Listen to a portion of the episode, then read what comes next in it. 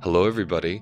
It is the time of year to begin registering for one or two of my slow groups that begin in July. My slow groups are these special groups where I focus on one topic and we deeply unpack it over the course of six months. So these are highly nuanced, deep dive, advanced groups. These are excellent for those of you who have taken my six week course or who just want to focus on one particular topic through a somatic and trauma informed lens. The two that are opening up in July, or will begin in July, are my embodied parenting group and my embodied nutrition group. The embodied parenting group is just like it sounds learning how to parent from your body, learning how to ground yourself in your parenting so you're not parenting from a reactive, triggered place, but from a much more conscious place so you can actually find joy in your parenting instead of it being a total hellscape like some of you have told me it is, and I've experienced it myself. The other group is an embodied nutrition group. This has been requested for years. For the past four years, after students complete my course, they say, Can you please do a course on nutrition and make it longer than six weeks? So finally, I can say, Yes, you can. And I can. And I did. It is a six month unpacking of the intersection between trauma nutrition, and somatics. How do we recover from stress and trauma via food? How do we relate to food as a being and not just some object on the plate? What's the biochemistry of food? Why is it not the best for my blood sugar to have toast, but lentils are just fine if they're both carbohydrates? All of this and more will be unpacked in this six month group. To register for these groups, please go to my website, holisticlifenavigation.com, and click Groups or you can click the link in the episode details below. Registration closes on June 1st. It is only open through May because we need the month of June to prepare everybody for July. I'm looking forward to this deep dive with you all. I'll see you there.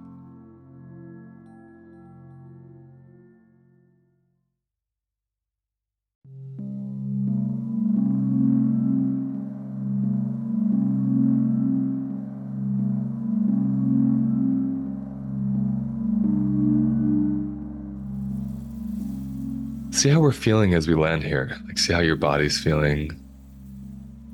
See what you notice.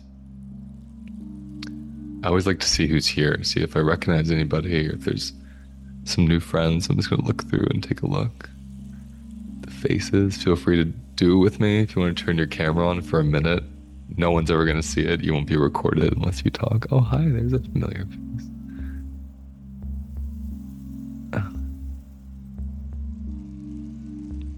Beautiful faces.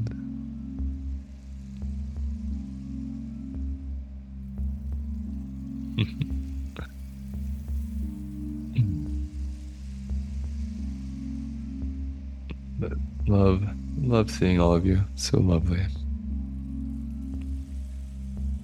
Ah. Someone's here who painted this brilliant thing behind me. Love it. Can I say your name out loud?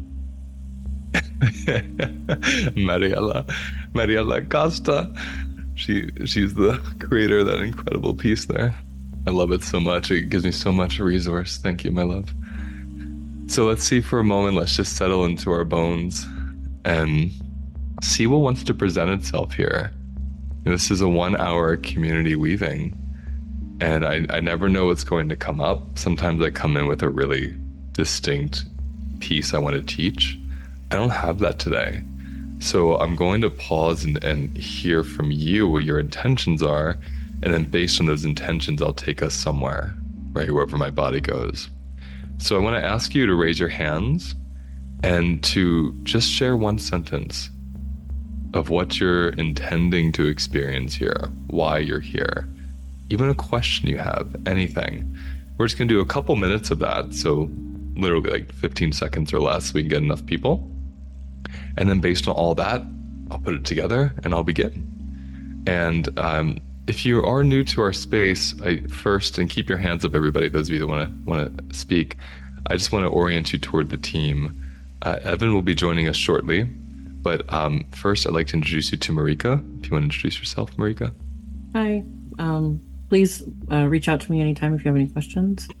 Uh, yeah, I'm an assistant to Luis, and this is uh, happy to see everybody here today. And Camille Leek.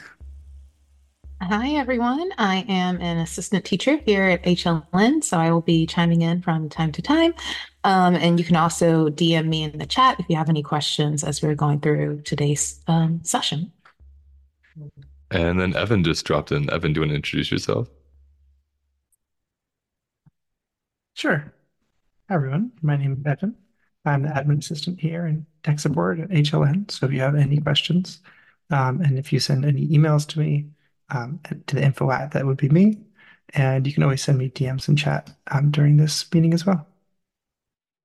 So if you look down at your screen it says chat, you can send a DM directly to Marika or Evan. You can also send one to Camille, but she's usually either helping me teach or she's calling on names and kind of checking out the faces here.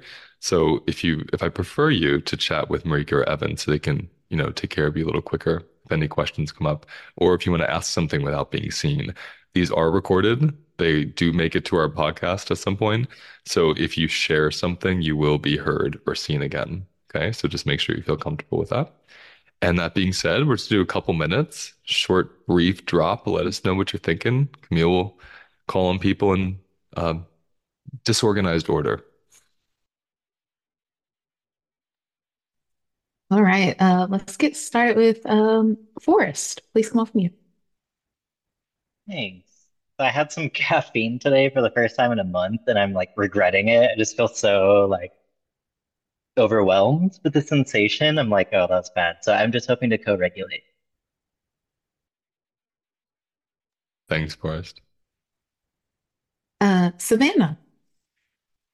Hi. Um, yesterday I released some rigidity I was having about some just beliefs about myself and some relationships and even like some morality. And I was just having a lot of stuckness that I didn't recognize. Now that I have, I'm feeling lighter today and I'm just wanting to integrate that. Um, I had a big migraine yesterday after that. So that was crazy, but I moved through it. So here I am. But yeah. Thank you all so much. Thanks, Savannah. Mariella. Mute, on mute. Hi.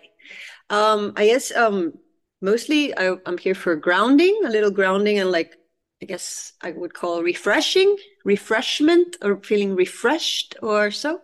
But uh, curiously enough, since yesterday, all the way till 10 minutes ago, it's been like an avalanche of situations that I've had to constantly. And I just wanted to say how if it had happened maybe five years ago, I'll be completely freaking out right now. So I think this whole thing has been part of where I'm at right now and being able to to be here in this state, you know, and not freaking out. And um, but I still really want feel like I need the grounding and the reconnection and refresh. Yeah. Got it. Thank you, Mariella. Gracias. Christina. Um, I've been going through a, a book called Discovering the Mother Wound and have kind of like unearthed a lot of um, pain within myself for like my inner kiddo. And I also have a daughter who's five. So I have like a lot of competing emotion in my body that tends to immediately go to my mind. So really, I'm just hoping to be more grounded in my body so that I can feel and process and move through that because I tend to immediately create distance from my own pain and try to fix what I'm doing wrong with my daughter instead of feeling and moving through my pain. Love that. Thank you, Christina. Um, I'm going to ask for you maybe one more, Camille, and if there's any in the chat, we can present those as well. Uh, let's do Cecilia. Good afternoon. Uh, Cecilia is seeking calm and replenishment. Thank you. Thank you, Cecilia. And just checking in, Marika, anything in the chat you want to presence? Um, yeah, I had a couple that were around the same thing, which was um, moving through over overstimulation of the nervous system and Mm-hmm. how to uh, metabolize, um, you know, get that how how to move that charge. Great. Evan, anything you want to present? Uh, nothing right now. Okay. Camille, anything come through you? No, nothing at the moment. Great. So I I felt so the three things I think are really important, and they actually touch on what everyone shared. But um, when Mariella was talking about the avalanche and how in the past it would just like bowl her over, and now she's able to move with it. And then I love how Christina was saying, I want to ground into my body. And then Marika read a couple people's requests or pieces around overstimulation. I think what I want to really sit with is the idea of embodiment.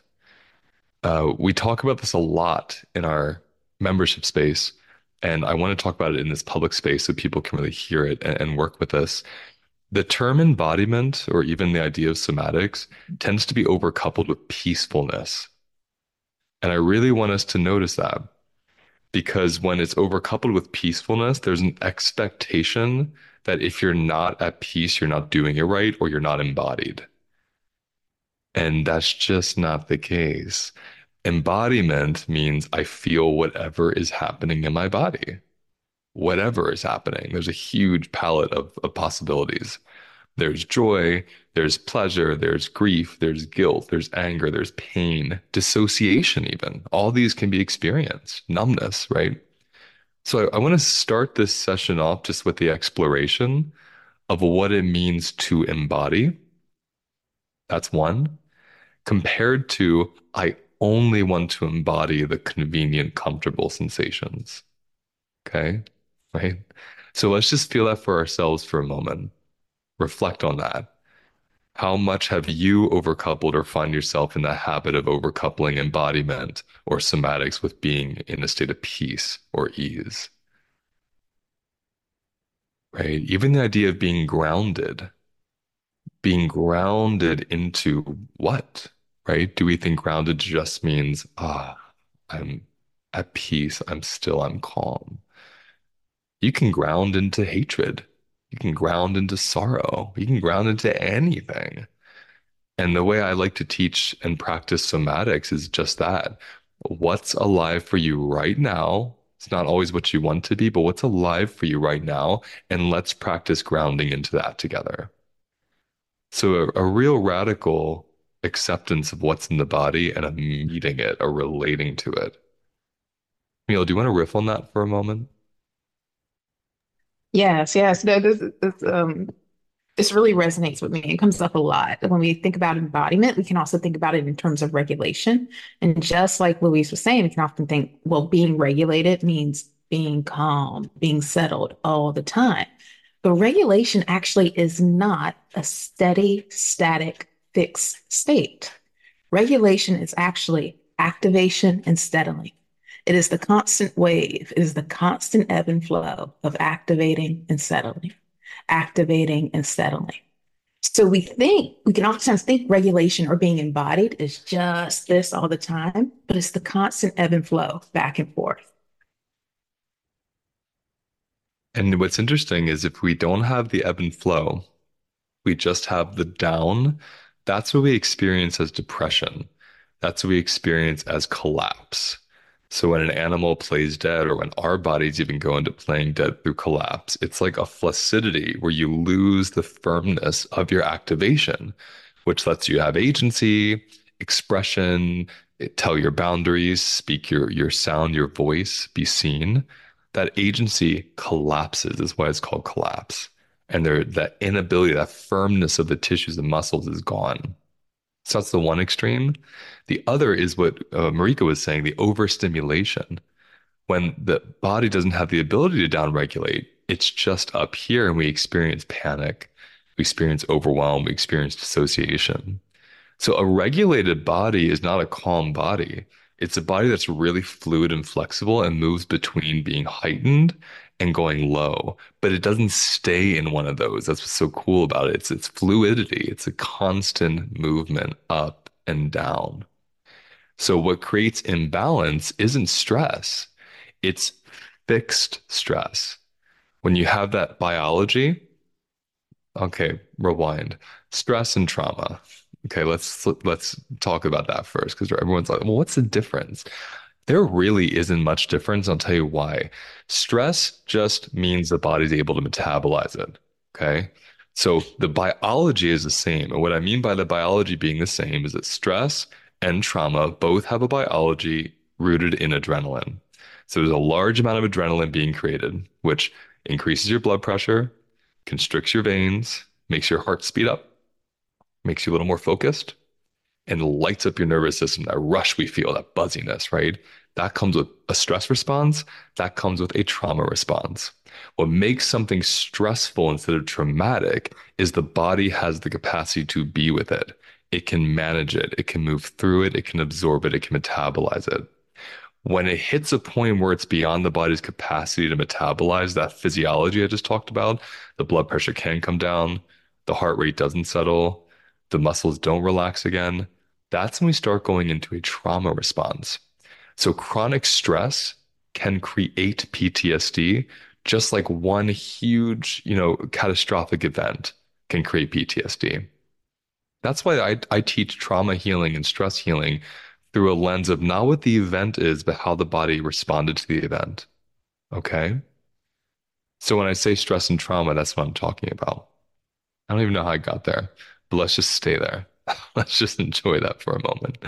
So when we're talking about overstimulation, we're talking about grounding. You know, we're talking about being with the body and the flexibility that Camille brought in. Flexibility means I'm getting stressed, and then a breath came in. I'm getting stressed, and I stretched my arms. I'm getting stressed, and I sat down and held myself for five minutes. I'm getting stressed, and I ate food that settled my nervous system. So there's the stress, and then we feel it and respond to the stress, and the stress settles, right? This is happening.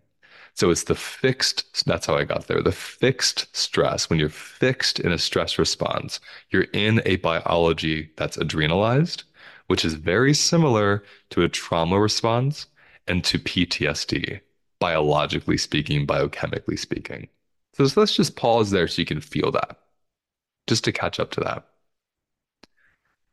Whether we're talking about stress or trauma, we're talking about the same biology, same, same things happening in the body the only difference is one the body can handle, the other the body can't. So, what happens when it crosses over into trauma response? That's when we leave, we exit, we dissociate. We don't have a relationship anymore. Can't really feel. We can't really feel where we are in the room or where we are in time. We can't really connect to people. There's an isolation that occurs that we don't choose. It's called dissociation. And it's a it's actually a benevolent gift it's designed for when you might be in a situation where you're going to die. And so you your animal body doesn't have to feel the pain or experience the horror of death. You dissociate. It's like an anesthetic. When you're in a trauma response and it's not short term, which it's meant to be, it's long term because of a lot of maybe societal, domestic, personal, relational issues. You live in the dissociated state, you live anesthetized. So you live with the inability to perceive your surroundings or where you are. So your body stays in the biology of threat and stress and adrenaline, but your conscious mind and your ability to feel and perceive, they don't match. They're somewhere else, right? This is the beginning to understand the difficulty and the nuance around trauma healing. To heal trauma somatically, and heal heal just really means the response realizes it doesn't have to be on right now. Right? Heal just means my body realizes right now for this moment, like second by second, breath by breath, there's no threat to my life right now. Could be in 20 minutes, not right now. That's trauma healing. Because trauma response doesn't turn off. You, we're born with it. We need it. We're all here because we had trauma responses that kept us alive and kept us here. The difference is these animal bodies, our animal bodies, our human bodies, don't catch up to the fact that the situation's over. It expects it to happen again, so it stays braced. So, in that expectation, we stay in the biology of stress and trauma, even when in our reality, there's nothing going on. So, the first thing I want us to do is pause and notice that. Look around your room or wherever you are, and just visually Notice visually the absence of threat. Look at your walls, look at the plants. If you're outside, look at the sky or people. Look at something that's beautiful, something you love. Now you can see it, so you know it. Can your body perceive it? Can your body feel it? So pause and notice that. Can your body catch up to where you are right now? Can it feel what you're sitting on? Can it feel your breath? Can it feel the temperature of the room? Just notice that. I'm going to ask you, in this case, to write to Camille and just say what you're noticing. As you come to the room, as you look around, what's your body doing? Is your body stressed incongruently, which means it feels something that doesn't match its environment? Is it finding ease in the environment? Is it impossible to feel? Let her know what you notice when you settle in to where you are. There's no wrong answer, by the way. Just see what your body feels.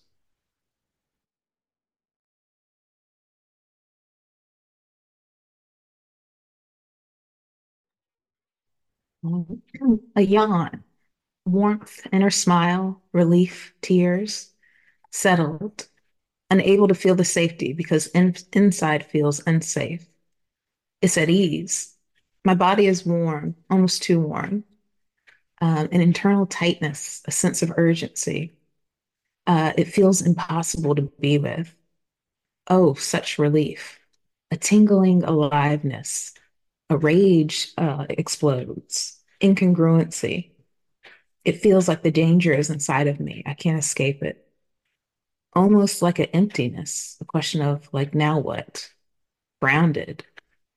Uh, stressed for no present reason, but relaxing as I start to notice I'm now safe. I One feel alive. Oh, okay. I feel alive inside. Hmm.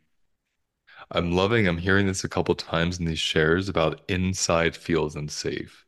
And someone else said the danger is inside. These are really important statements, right? Because that's that's the trick of PTSD and of, you know, chronic stress is that the the sensation of danger, even the echo from an actual experience of danger is living inside. That's really happening. So in this present moment, you are experiencing danger inside. As you look around you, you can see I'm not experiencing danger outside, but that inner place that feels the danger has yet to catch up to your reality. So it's like time travel. You know, it it's it's preserving this echo of pain, this maybe unheard scream, this repressed fight response, whatever the experience is that's traumatic. The body's holding that, even though you can see that you're okay.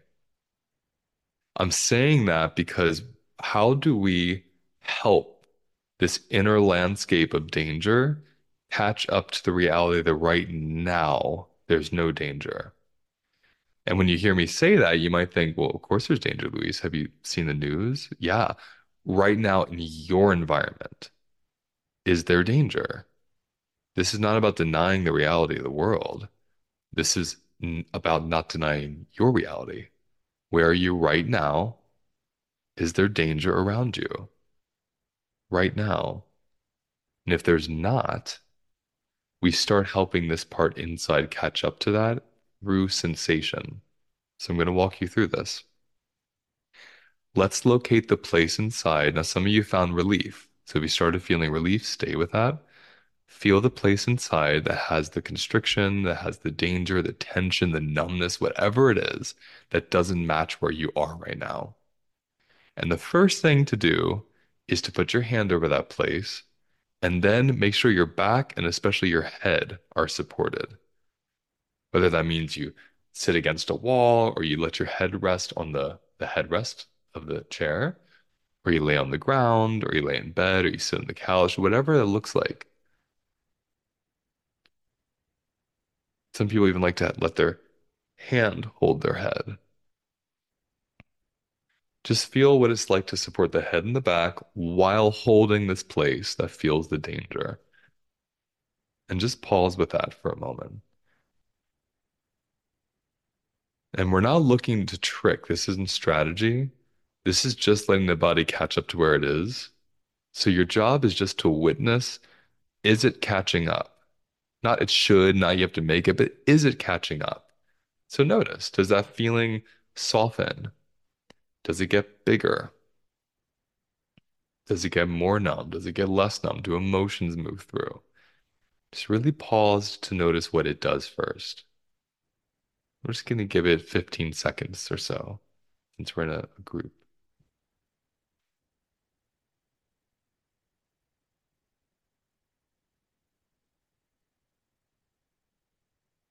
And then staying where you are, open your eyes and let your eyes take in the room as you hold this place and as your body is held. And really take a moment to focus on one thing in the room, one thing you like, one thing that's beautiful. And just see in your body where you feel that one thing.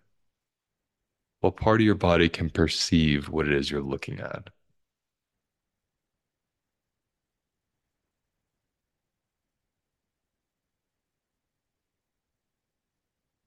And again, you're noticing your body's ability to catch up to where it is. This can be diagnostic for some of you. Some of you might notice my body just can't feel where I am. Others will notice, ooh, I feel my body slowly starting to enter the room. It's coming back to this moment. Some of you will feel a certain part of your body enter the room, and another part is numb or feeling stressed. Many different ways your body will experience this. One more thing we're going to do with the eyes open, while being held if you can, if not, you can sit up a little bit, is just to look around behind you. Like you look over your shoulder and then look up at the ceiling as you come around to look behind the other shoulder. Really let your body take in, your eyes take in around you and behind you and above you, and see how the body experiences that. And again, write to Camille. Let me know what's coming up. Before I speak more, I want to hear where your bodies are going with this. Is your body catching up to where it is? Does that catch up include more emotion, more activation, less? Let us know what's happening.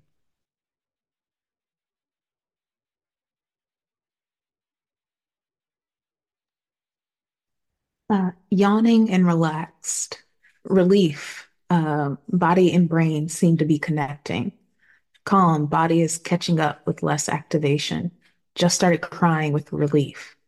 Tears came, and I was able to at least feel the unsafety. Warmth and shoulders feel activated. The shoulders drop, the body expands, more openness. I feel exhausted. I feel myself coming back to the present. Tears are flowing, landing into familiar grief. I feel scared and overwhelmed. I feel a bit more settled, headache coming on. I felt more relaxed, like not giving a care.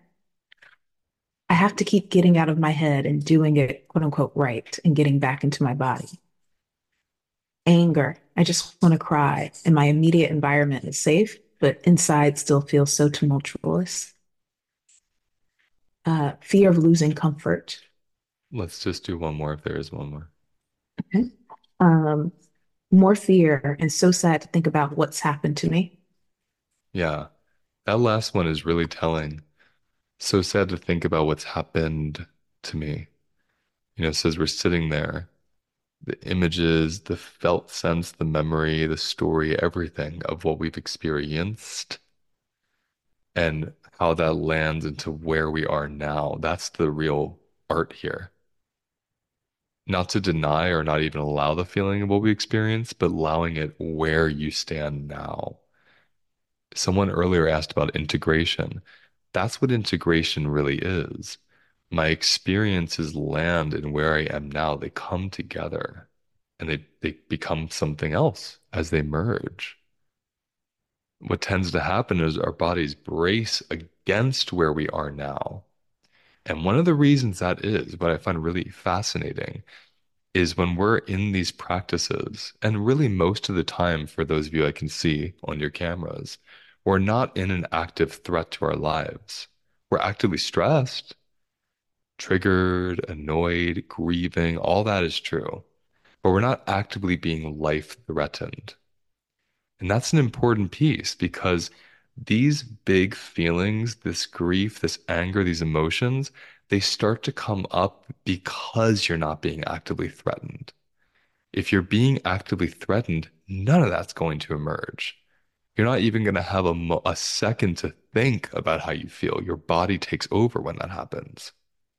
So, those of you noticing as you settle and something starts unfolding, like more activation, the desire to stretch, crying, anger, sorrow, as uncomfortable and unpleasant as those sensations can be, it's a it's a testament and a sign that you're in a place of safety because your body's able to unfold because right now there is no active threat. And that's beautiful. And that's the beginning of the integration. What's inconvenient about that is there's no manual for the body. We we try to create them. They're not real. Every body is so different that it could take you four minutes, which I have experienced and seen. It can take you four years to integrate an experience. And the beginning of that integration sometimes is a lot of pain finally surfacing if there's been numbness. Because numbness is that anesthetic, it's that it's that a protective quality to help you not feel the pain because it's not safe to yet and or you don't have the capacity to. So when pain starts to be felt, when anger and grief and sensation start to come up, it's because you actually have the capacity for it and it shows itself to you. And it's because the environment you're in isn't one of threat. So I'm saying that so your mind can know that. So as you sit with this practice and you feel something big come up, and it starts to scare you a little bit, or you wish it was more relaxing or peaceful, you can remind yourself, oh, this is proof that right now I'm actively safe, or I wouldn't even be able to feel this. You might not be able to perceive the safety, but it's a good sign. It's a good thing. Pleasant thing? No. But it's a really great thing. Something in you is unfolding.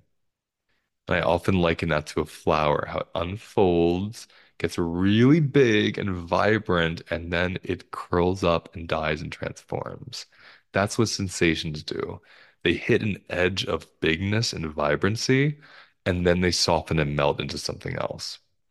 And what we've practiced most of our lives is right as we're getting to that stage of vibrancy of a sensation, we pull back out of fear, we numb out, we avoid, we dissociate, all of which is not our fault, not even our conscious choosing. It's often reflexive. So it's about building capacity for that vibrancy. It's about tending to your capacity and supporting your body to feel something really big. And this is why I'm almost always ask people to have their back and their heads held while they're physically with their hands holding this place. That often gives these parts enough support to experience that vibrancy, the shaking, the crying, the big pressure, the heat, vibrant sensations that actually mean you're alive. They don't mean you're going to die. It's total opposite. You're so alive with sensation. But it's not your fault when you've been taught your whole life just by watching other people do it to their bodies and how they react to your emotions that these things are really scary and they need to be suppressed.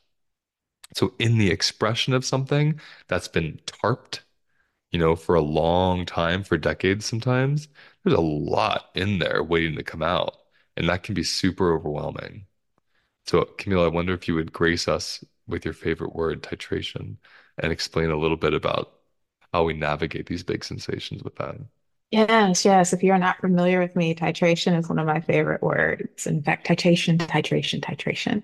And it simply is just a fancy way of saying taking baby steps when we are learning to be with these sensations, just like we was saying, these can be really, really big sensations. It's part of the reason we dissociated. It's part of the reason we had numbness because they were overwhelming to the body. Remember what Luis said at the very beginning dissociation is this really benevolent gift. And that's exactly what it is. It's a mechanism within our body that shuts on when there's something in our body that we just don't yet have the capacity to be with. Now, as we start to have the capacity to be with, it will start to be really, really intense, like a wave. But we want to tiptoe into that sensation. We don't have to feel all of it immediately. We may just want to start with feeling it for 15 seconds and then we come out of it. And then if I feel it for 15 seconds for a few days, then I might notice, oh, now I can feel it for 20 seconds. And then after feeling it for 20 seconds for a few days, then I might notice, oh, I can start to sit with it for 30 seconds, maybe a minute, maybe five minutes, and so on and so on. So there's, I can gradually expand my capacity to be with that sensation being with sensation is really pretty much like anything else we do with our body. For example, if I told you today, I want to run a marathon, that's great. But if I hopped up out of this chair and tried to go run a marathon right now, what would happen to me? I'd damn near kill myself. What do I have to do? I have to train. I have to prepare my body to run the marathon. And so, very similarly, we have to prepare our body to be with these really, really um, intense sensations. Hey, my friends. I created a space that is affordable, accessible, and anyone is allowed to join anytime, and it's called the Library Membership.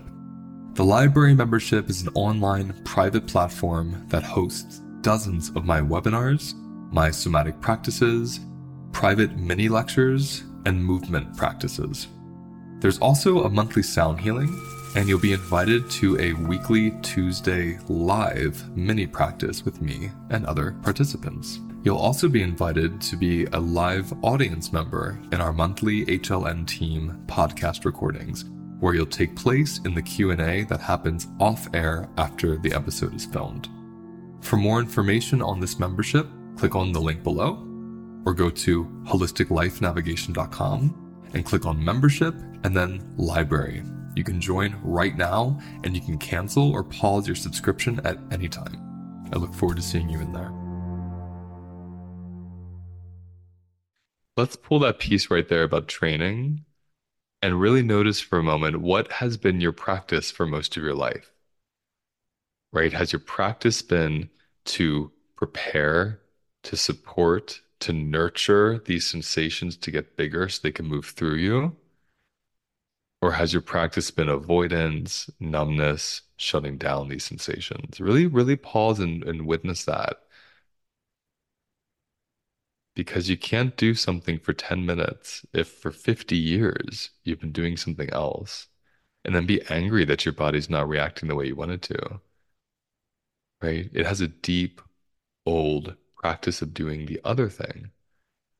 And culturally and societally, we have a practice of doing the other thing. I speak for someone in America.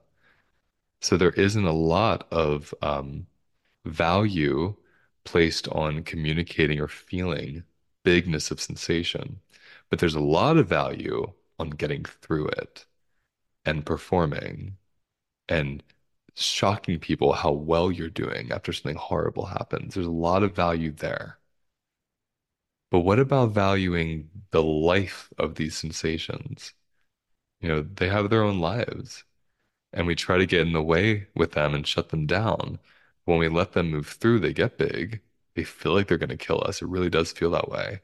And then right when it get you get into that death place, it shifts. And you feel all this space inside of you. And that's what Camille was talking about earlier when this and this happens. It hits a ceiling and then it down regulates. But because we never learn how to let it get to that ceiling, it just hovers here and we feel anxious and buzzy all the time, or we live in shutdown. We want to let our bodies do this, which is what they know how to do. It's actually quite unnatural the way we live. It's part of our conditioning. So we've learned how to shut this down by performing. And the most in- incredible examples that almost all of us have direct experience with is um, two, three, four years old being told not to move when someone reads to you at preschool.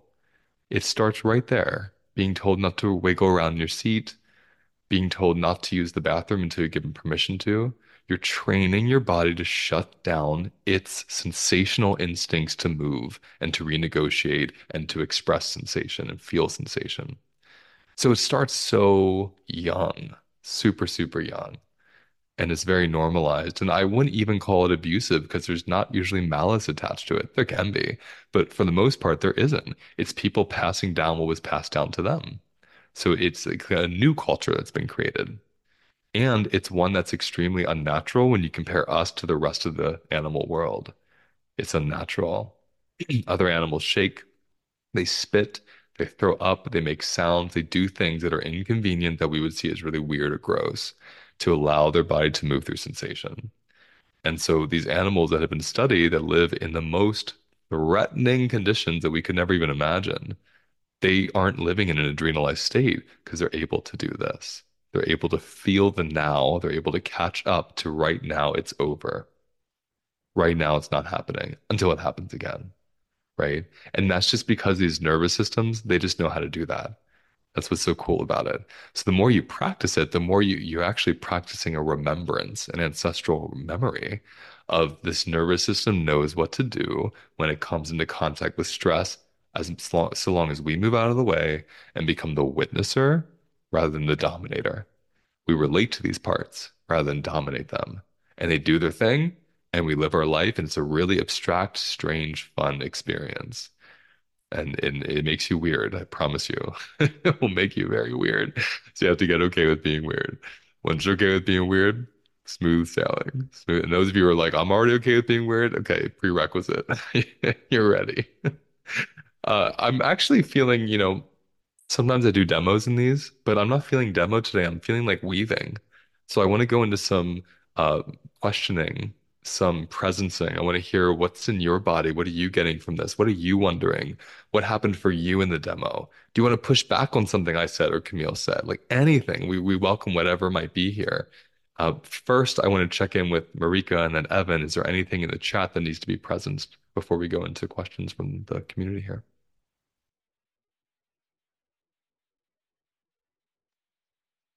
Well, nothing from me right now. Marika? Yeah, Good. Okay. Oh, Luis, I did have something uh, come up in the chat from several people, so just wanted to, to to share it here. So, a question that I got from some of you is, how do I know when I'm getting past capacity or when I'm reaching overwhelm? Great question. And this goes back to what we were talking about at the very, very, very beginning: embodiment. So, just like Luis was saying, if I'm not embodied, I can't know whether or not threat is present.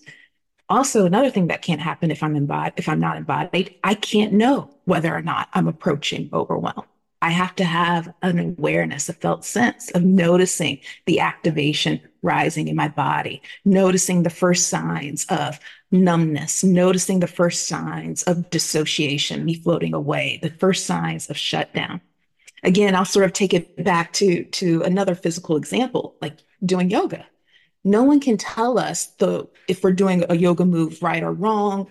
We have to know oh what's the difference between me experiencing a deep stress a stretch versus me experiencing sharp electrical shooting pains? And then i know okay yeah i'm going past capacity. But again i have to have an awareness. I have to have an embodiment of that to sense it.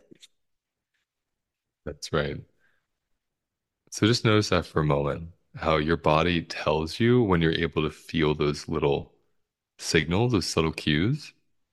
And if you've been living in the practice of shutting the body down or avoiding, your body lives with a lot of numbness.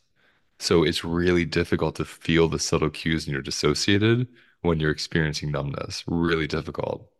So part of it is supporting the body to just start feeling. And then when you start feeling, it's super uncomfortable. So you think something's wrong when really something's so right. You're perceiving your body and what's around you. So subtle cues when you first start feeling can seem not so subtle. They can seem really uncomfortable and painful, but they are the way your body shows you when you're at your edge and you need to support a part of yourself. So that being said, let's move into questions. If you don't want to ask your question out loud, well, I would say there's a couple options. You can ask your question with your uh, camera off and even change your name. That's one way to do it with your voice. You can ask it with your camera on, or you can send your question to Marika or Evan. They'll chime in and ask it for you anonymously. And Camille will always prioritize people we haven't heard from yet, but keep your hand up if you've already spoken. Sally, please come off mute. Hi, thank you so much. Uh, thank you, Luis and the team. It is such a joy to be in this space. Um, wow, that really like shifted something in me listening today about um, how there's a difference between regulation and the undulation and how we're supposed to go, how we can move up and down. And for me, I've always had regulation be this like kind of like, I gotta stay in this space. And I've controlled and numbed and you know I've I've moved through the mental health system myself and I've been diagnosed with bipolar at one point in my life and I've been in spaces where I've been really fluctuating and playful and like the capacity to feel and the capacity to be with the sensation can be really big sometimes within my own system. And it's like wow you know it just felt for me like wow there's this whole like backwards thing going on where this gift that I have to be in sensation and to fluctuate has been so misunderstood and so controlled. Um, and it's almost like an extreme of what society is doing in general that you're talking about from, you know, as we're little. And we're just trying to sit still and we're just trying to be some form of domesticated to fit in. And um, give you a time yeah. check. So. It just felt really liberating. But I'm just curious your thoughts on this this liberation of the fluidity versus the regulation. I just I want to reflect that again so we can all hear that. I like that phrase of like a liberation with the fluidity. I, I too find it really liberating because if you think that embodiment or peace or healing just means you have to be flat all the time, that's such a heavy burden that will create its own stress because you'll be walking on eggshells around your own experiences.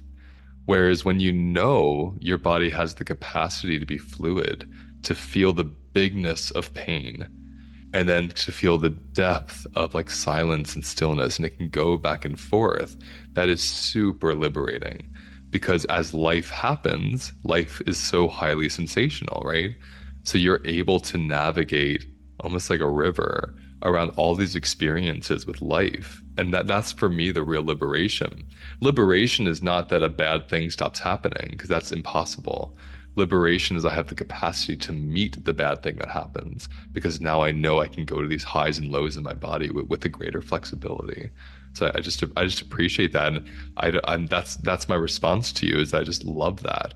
And i think that that is what the the freedom really is. So thanks for bringing that sally uh, Janine, and please correct me if I mispronounce that. That was right. Um, thank you all.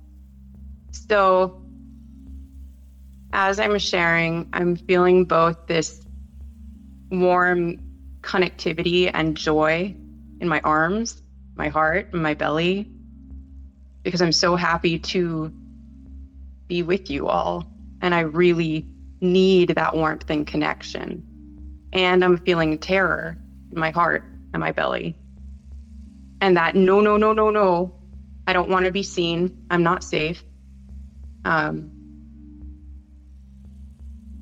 and I'm finding for myself that sh- speaking them, speaking them both, creates that spike of vibrancy of both, or allows it to be liberated. And as I stay with it, there's a there's a level of blending that happens between them. Um, and I'm with that, I'm curious about uncoupling love and the impulse for pleasure and connectivity and like moving forward and opening with terror and shame. Yeah, really just really beautiful stuff you're giving us. um, I'm loving this this piece around. So when you said impulse, I want us to think about like liberty or liberation and impulse, because when you feel like you said that as you speak to them, it's the vibrancy gets bigger, gets more sensational, has more, you know, t- uh, color even to it and texture. Uh, that's the liberation starting to happen now, what happens here is as this part in me unfolds to be seen by me, that's kind of the first step. Like we all feel that feeling this thing big is rising in us. Like we notice it for anyone else. It's liberating itself, it's manifesting itself, it's it's making itself appear to us. Now, the next step, that let's call that activation for the sake of this piece here. The next step is activation is always the earliest stage of movement activation is what animates the body. Like when you feel a shock and you laugh, or you scream, or you cry. Activation animates us. It's what lets us have agency and movement and, and physical expression that then people can see. So there's this one layer of I'm witnessing sensationally activation that then wants to turn into external expression. That can be breath, that can be language, that can be dance, that can be crying, it can be stretching, laughing, jumping, hugging, you name it, painting.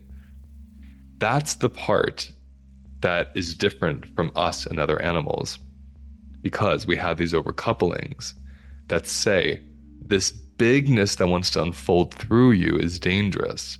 Someone will hurt you, something bad will happen, you'll be laughed at, you'll be abandoned. There's an overcoupling with expression that happens really early when our expressions were met with something really painful over and over and over again by people around us. So the body tells a story that this equals this all the time. That's what an overcoupling is. And that's why when the anxiety, I'll call it, or the activation comes up, it something meets it, and we all know that feeling where it pulls it back in. The explosion begins to implode and we live in an implosion. An implosion creates adrenaline, but it creates inflammation because what's meant to come out is going inwards. It's like an internal impact, like a like a like a, a swallowed shout that actually starts to hurt your stomach and your throat. And I think this is really important as you speak to this because that's not liberation. That's the repression, the oppression, even of sensational expression.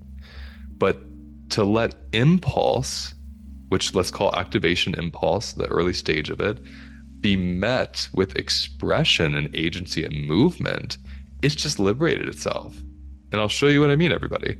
Take your hands and put them right here and just like hold them for a moment. And notice your chest and your belly. Notice any parts that build up. Notice any parts that get tight. Notice any tension in the stomach, the jaw, the, maybe the arms from holding your hands up and then take a breath and pull them back and then just kind of push them open and let them land at your side. And unless you have an overcoupling with doing that, you're going to feel a huge shift in your torso. You'll notice a sensational change. Maybe something opened. Maybe your breath got deeper. Maybe there's more space in your belly. For me, like a coolness ran through my chest and felt really nice and, and expansive right? Impulse and activation is is wanting to animate us. It wants us to move. Overcouplings that are traumatic tell the body not to move because being seen is dangerous. So the body presses in on itself and the expression presses in on the bracing and there's all this friction and we're living in that inside all the time. So I don't even know if I said anything you wanted me to say, but I'm glad you took me there, and I appreciate it, Janine. Thank you so much for your words and, and what you brought. Um, Mari, please come off mute. So nice to be here. Um, oh, I just wanted to bring the or name how to how to cope with what's going on in in the world. And um and wanting to show up and just having the the the gravity of it. Take your breath away and um, make you invisible. And so what comes to me now is that every time I speak, an ancestor speaks because we are all ancestors in the making. And so, what I'm trying to say is that the, the, thread of a desire really takes us to higher places. Um, and that's that's all what I wanted to share here. And learning the capacity um, concept uh, has also helped so tremendously as well. Um, honoring, honoring, and yeah, I, I also acknowledge that it's a privilege to honor our capacity. Thank you for that, Mari. I want us to pause there just because of time. We're going to stop this portion of sharing for now. Because one thing that Mari just said that I thought was important to sit with is um, like when she said how to cope with everything going on. What what I find so interesting, and it, it happens regardless of the situation, even the way we started this session with the practice of can your body catch up to where you are, right? If your body can catch up to where you are, you can witness some of the most heinous pain and be resourced because your body feels, to use that word, the privilege of its own safety. It can feel it while it watches someone that doesn't have the privilege of safety and it feels your reality while witnessing the other reality without fully joining their reality in your body. When my body joins someone else's reality of suffering and it's not my reality, I bypass my reality, right? And I have nothing to hold me. I have no resource. I've left the building. So I'm going to dissociate. I'm going to get very overwhelmed. And because it's not my experience, I don't have a direct way to renegotiate my safety. If I'm watching someone, let's say, be screamed at on television, right? I'm not the one being screamed at. I can't run from the person screaming at me. It's not my experience. So I'm feeling it all without the ability to directly experience it. When I witness that same thing from where I sit and feel where I sit, I am gifted with agency and resource. I feel the charge of empathy of watching someone's pain met with my reality, and that gives me the capacity to have a response.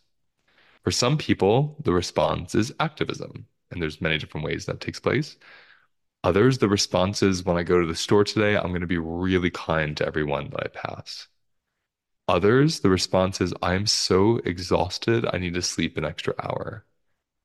So the responses are strange. They're not all direct. They're not all even in the name of saving or helping someone directly. But where the medicine goes of connecting to ourself, we can never know. It's it's a mysterious sequence of events that takes place. The person that sleeps in for an hour is no less good to me than the person that marches everyone's doing what's in their capacity. And by doing that, you're having some effect in the world. What matters for me is that the body experiencing this is feeling where they are right now. Because you're of greatest service and help to people around you when you come from a resource place when they don't have the privilege of resources. But when I leave my resources in the name of compassion for your resourcelessness, let's say, I'm not helping you. I'm matching your experience, and I don't even have to. And I've been feeling this a lot lately how, in a way, there's no, almost nothing more privileged than throwing away your own privilege and denying it. And when I say privilege, I don't mean even the political term of it. I mean, like, literally, what I have that you don't. I have safety and you don't have that. I do you no favor denying my safety. So, what happens if I embody my safety and then witness you? What comes from that? That's a different way of being with people and being with suffering and being with global crises. And we have two minutes, but Camille, I'd love if you want to add anything to that before we close. Um, oh yeah, so many things, but um, I- I- I'll just uh, continue along that train of thought ar- around the the idea of privilege, and that um, particularly from my background in diversity, equity, and inclusion, part of my practice is helping uh, people understand that there actually is no benefit to having shame or guilt about any privilege we may have because very much like how Luis was talking about, I like to think of privilege in the aspect of I have a responsibility. Not that I'm responsible for, um, you know, the different types of marginalization or oppression or power dynamics. These are things we were all born into. None of us are responsible for them. But what we have is a responsibility, by which I literally mean an ability to respond. So when I have some form of privilege, I have an ability to respond where someone else may not. So if I have guilt or shame about my ability to respond, I now no longer have the agency to tap into that privilege, a privilege, i.e., an ability to respond that could actually help someone. That's what it means for us to be an ally. That's what it means for, for us to be an advocate. So, um, yeah, I, I, I don't know if that made sense or where that was going, but that's what came up for me as, as, as I was listening to you, Luis. Absolutely. And I want to close with that. I want us to all just take a moment to honor right now the privilege of where you are right now. Like, look around. And it's going to be different for everybody. So, look in your own, like, look away from the computer and look in your own room. Those of you listening to this later on in the replay, do the same thing. Look around and just see what do I have here that supports me? What do I have here that supports me that's really easy for me to lose when I'm empathizing with someone else's suffering, when I'm remembering my own historical suffering, when I'm expecting future suffering, or when I'm in pain now from something that just happened? All these things sensationally can hijack us from right now what is supporting me. Right? What's my privilege of support, of safety? What's my reality right now of non threat? Trauma heals, stress heals when we can feel the reality of non threat. Even when you have pain coursing through your body, even when you just experienced a horrible experience, even when a horrible experience is coming. If you can feel the current reality for five seconds of non threat, something starts to shift in you. And that's really the magic of being able to perceive where you are in the room. Because unless you were actually in real time threat, right? You're able to perceive where you are. When you're in real time threat, inability to perceive, the body takes over, the mind shuts off. So if you have a mind that is thinking, if you have a mind that is imagining, looking around, it's little cues that, ooh, I can settle into here with my body a little bit, even if it's for five seconds. So I want to thank you for joining me and my team today. I want to thank you for your beautiful questions and your presence. Evan put something in the chat about the next seven week course. You can also check out the website. We have a free boundaries series coming up in a couple weeks. It's an email series. You can check that out. Feel free to unmute and say goodbye if you'd like, and we'll see you next time, okay?